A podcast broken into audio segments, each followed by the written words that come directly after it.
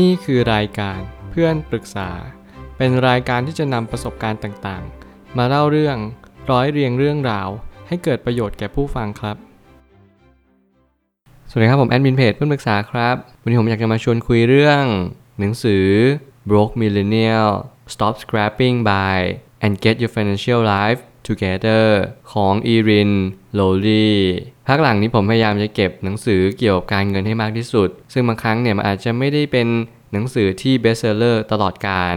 เพียงแต่ผมก็พยายามที่จะหาข้อมูลให้ได้มากที่สุด ที่เกี่ยวข้องกับการเงินไม่ว่าจะเป็นการบริหารเงิน การหารายได้เพิ่ม ในช่องทางอื่นๆ รวมไปถึงการจัดการหนี้ส่วนบุคคลไม่ว่าคุณจะอยู่ตรงไหนหรือจุดใด สิ่งที่เราต้องเห็นที่สุดก่อนก็คือ เรื่องของการเงินนั่นเอง หนังสือเล่มนี้พยายามจะโฟกัสไปในจุดที่ เด็กรุ่นใหม่นั่นก็คือ คนที่มีอายุราวๆ20 กว่าถึง 30 กว่า แน่นอนแล้วการที่เราแต่ละคนนั้นกำลังมีอายุที่มากขึ้นเรื่อยๆ และเราก็อยู่ในยุคสมัยที่เงินเฟ้อเนี่ยเติบโตขึ้นเร็วมากกว่าเงินในบัญชีของเรา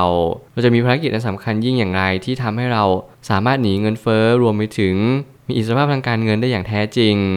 นี่จะเป็นคำถามที่สำคัญยิ่งต่อยุคสมัยนี้ ซึ่งแต่ละคนนั้นไม่เหมือนกันเลย เราจึงจำเป็นจะต้องค่อยๆสอดแสวงหาไปเรื่อยๆว่า เรานั้นชอบอะไรจริง ๆ ในชีวิต เราชอบเรื่องการเงินหรือเปล่า หรือเราไม่ได้ชอบเรื่องการเงินเลยเพราะบางครั้งเนี่ยการที่เราไม่ได้ใส่ใจเรื่องการเงิน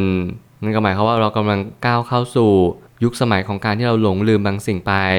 หนังสือเล่มนี้จะทำหน้าที่คอยดึงสติคุณให้คุณเรียนรู้ว่าการเงินยังเป็นสิ่งที่สำคัญต่อทุกยุคทุกสมัย ผมไม่ตั้งคำถามขึ้นมาว่า เมื่อเด็กในยุคสมัยนี้ที่กำลังจะเข้าสู่วัยกลางคนกำลังประสบปัญหาเงินเดือนชนเดือน แล้วก็ไม่พอใช้จ่ายในแต่ละเดือน เมื่อสิ่งที่เรากำลังพบเจอนั่นก็คือเรากำลังถางแตกกันอยู่นั่นเอง ชื่อหนังสือเล่มนี้กำลังจะสื่อว่าเราทุกคนที่อยู่ในยุคสมัยมิเลเนียลรวมไปถึงเด็กรุ่นใหม่ที่กำลังจะเติบโตขึ้นทุกๆวัน เราเรียนรู้หรือเปล่าว่าสิ่งที่เรากำลังพบเจอเนี่ยก็คือยุคสมัยของการเปลี่ยนแปลง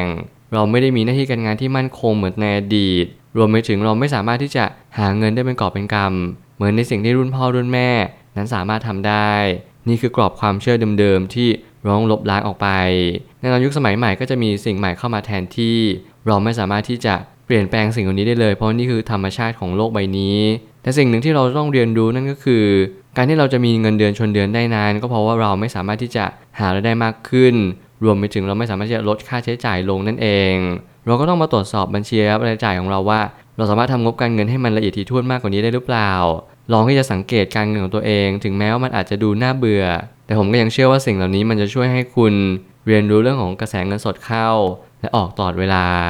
การตั้งชื่อหนังสือที่สื่อไปทางคนในยุคมิลเลนเนียลซึ่งเกิดในช่วงปี 1981-1996 โดยเฉพาะควรได้รับการช่วยเหลืออย่างเร่งด่วน แล้วนี่ก็คือเป็นเหตุผลที่ผมเชื่อว่า คนเขียนก็คงเล็งเห็นอะไรบางอย่างที่เด็กรุ่นใหม่เนี่ย หรือว่าตอนนี้ไม่ใช่เด็กแล้ว เขากำลังเป็นวัยกลางคนที่ เรากำลังประสบพบเจอปัญหาอย่างยิ่งใหญ่ นั่นคือการที่เราไม่สามารถออมเงินได้เลย และมีหนำซ้ำเด็กรุ่นใหม่กว่ายุคมิเลเนียนเนี่ยก็จะยิ่งใช้เงินมากกว่าในสิ่งที่มันควรจะเป็น ไม่ว่าจะเป็นการออมเงินหรือว่าไม่ว่าจะเป็นสิ่งที่ทำให้เราได้เรียนรู้ได้บางอย่างนั่นก็คือ ปัญหาในชีวิตประจำวันที่เราต้องประสบพบเจอ วิกฤตทางการเงินเอ่ยสิ่งต่างๆ ที่เราไม่คาดคิด เราต้องเร่งแก้ปัญหาให้เร็วที่สุด เพราะว่าปัญหาเหล่านี้มันจะบานปลายไปอย่างยิ่ง ถ้าเราไม่เล็งเห็นสิ่งที่สำคัญที่สุดนั่นคือปัญหาทางการเงินนั่นเอง สิ่งที่เราจะทำไม่ได้เลยคือ การควบคุมค่าใช้จ่าย โดยที่เราไม่คำนึงถึงสภาพคล่องในอนาคต การขอสินเชื่อรวมไปถึงการกู้หนี้ยืมสิน เป็นสิ่งที่ต้องระมัดระวัง อันนี้คือสิ่งที่เราต้องเรียนรู้ทุกๆวัน ถ้าใครที่กำลังกู้หนี้ยืมสิน คุณต้องศึกษาเรื่องหนี้สินให้มากที่สุดว่าคุณจะผ่อนชำระตรงเวลาหรือเปล่า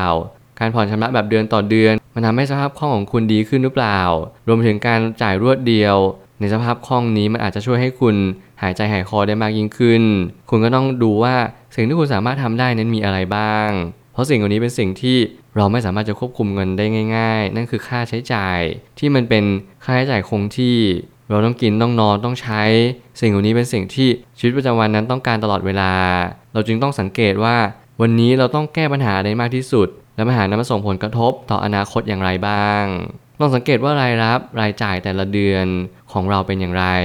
บางทีอาจจะคิดว่าเรารู้อยู่แล้ว แต่พอเราได้ศึกษาเรื่องการเงินมากขึ้น เราก็ได้ความรู้มากขึ้นตาม แน่นอนผมเชื่อว่าทุกๆ หนังสือเนี่ยมันก็จะมีประโยชน์ตามแบบฉบับของคนเขียนคนนั้นว่าเขาจะสื่อถึงอะไร บางครั้งเราไม่มีคู่มือในการใช้เงิน แน่นอนสถาบันการศึกษา ไม่ได้สอนเรื่องให้เราเรียนรู้จากการเงินเลย เราเรียนรู้แต่วิชาความรู้ รู้แต่จะไปประกอบอาชีพ แต่เราไม่รู้ว่าสิ่งที่สำคัญกับประกอบอาชีพ นั่นคือการบริหารเงินหรือความรู้ทางการเงินนั่นเอง เมื่อความรู้ทางการเงินนั้นเป็นสิ่งที่ไม่ใช่สาธารณะต่อทุกๆ คน เราจึงจำเป็นจะต้องเฟ้นหาและใฝ่หาสักนิดหนึ่งว่า เราต้องการให้งบการเงินของเราออกมาในรูปแบบใด อยากจะมีชีวิตตามสิ่งที่เราคาดหวังหรือคาดฝันไว้ไหมรวมไปถึงอนาคตถ้าเกิดสมมติเรามีครอบครัวเรามีลูก เราสามารถที่จะจุนเจือเขาได้เพียงพอ กับสิ่งที่ยุคสมัยนั้นเปลี่ยนแปลงไปหรือเปล่า เพราะต้องอย่าลืมว่าสิ่งหนึ่งที่เราต้องรับรู้ให้ได้นั่นก็คือ แรงกดดันจากตัวเองและผู้คนรอบข้างของเรา การเงินจึงเป็นสิ่งที่ดูเหมือนไม่สำคัญ แต่ก็เป็นสิ่งที่สำคัญอย่างยิ่ง เราจึงจำเป็นจะต้องเรียนรู้จักมันให้มากที่สุดเท่าที่มากได้ เพื่อจะป้องกันความเสี่ยงต่างๆ ที่มันกำลังจะเกิดขึ้นในอนาคตต่อจากนี้ไป สุดท้ายนี้ หากเราไม่รู้ข้อมูลพื้นฐานเกี่ยวกับการเงิน เราอาจจะได้อะไรกลับไปเยอะมาก แต่ถ้าเรามีความรู้แบบกว้างขวางแล้ว การเรียนรู้หนังสือเล่มนี้อาจจะไม่ได้มากขนาดนั้น หนังสือเล่มนี้เป็นหนังสือพื้นฐานของการเงินทั่ว ๆ ไป นั่นก็คือใครที่กำลังมีปัญหาทางการเงินก็อาจจะหยิบหนังสือเล่มนี้ขึ้นมาอ่าน เพื่อจะเป็นไอเดียหรือแง่คิดต่างๆ แต่แน่นอนถ้าเกิดสมมติว่าคุณอ่านหนังสือเต็มไปหมดเลย มีความรู้แน่นหัวเลย ผมเชื่อว่านี่คือหนังสือที่มันอาจจะไม่ช่วยอะไรคุณมากมาย เพียงแต่ถ้าเกิดสมมติคุณมีเวลาแล้วคุณก็มีความรู้สึกว่าสนใจในการอ่านหนังสือ การเงินสักเล่มหนึ่งที่มันอาจจะไม่ได้สลักสำคัญเท่าไหร่นัก เพียงแต่มันอาจจะทำให้คุณได้ฉุกคิดอะไรบางอย่าง หนังสือเล่มนี้อาจจะตอบโจทย์เรื่องนั้น แต่ถ้าเกิดสมมติสำหรับตัวผมแล้วผมเชื่อว่า ไม่ว่าคุณจะมีการเงินดีหรือแย่เพียงใด คุณก็ต้องอ่านและศึกษามัน เพื่อจะเรียนรู้ในเรื่องของระบบการเงินให้มากที่สุด เพราะทุกๆ ระบบการเงิน มันกำลังจะสื่อให้เราเรียนรู้ว่า เราจะไม่สามารถเพิกเฉยมันได้เลย ถ้าวันนี้เราอิกนอหรือว่าไม่สนใจมัน วันหนึ่งมันก็จะย้อนกลับมาให้เราตามหามันอยู่ดีว่ามันเป็นสิ่งนี้เพราะอะไร มันเกิดขึ้นไม่ได้ยังไง เพราะผมพยายามทดสอบหลายครั้งที่เราพยายามจะลืมลืมมันไปทำเป็นมองไม่เห็นทำเป็นไม่สนใจในสิ่งที่เงินเนี่ยมันกำลังจะไปจุดไหนหรือมันเข้ามายังจุดใด ผลปรากฏว่าสุดท้ายแล้วเงินมันก็จะกระจัดกระจาย เราจะไม่รู้แล้วว่าเราควรจะเอาเงินนี้ไปยังจุดไหน หรือเราจะบริหารมันได้ยังไงดี การบริหารก็เป็นสิ่งที่สำคัญอย่างยิ่ง ถ้าเกิดสมมติเราบริหารไม่เป็น เราก็จะไม่รู้ว่าเงินนี้ควรจ่ายควรรับ หรือควรนำไปลงทุน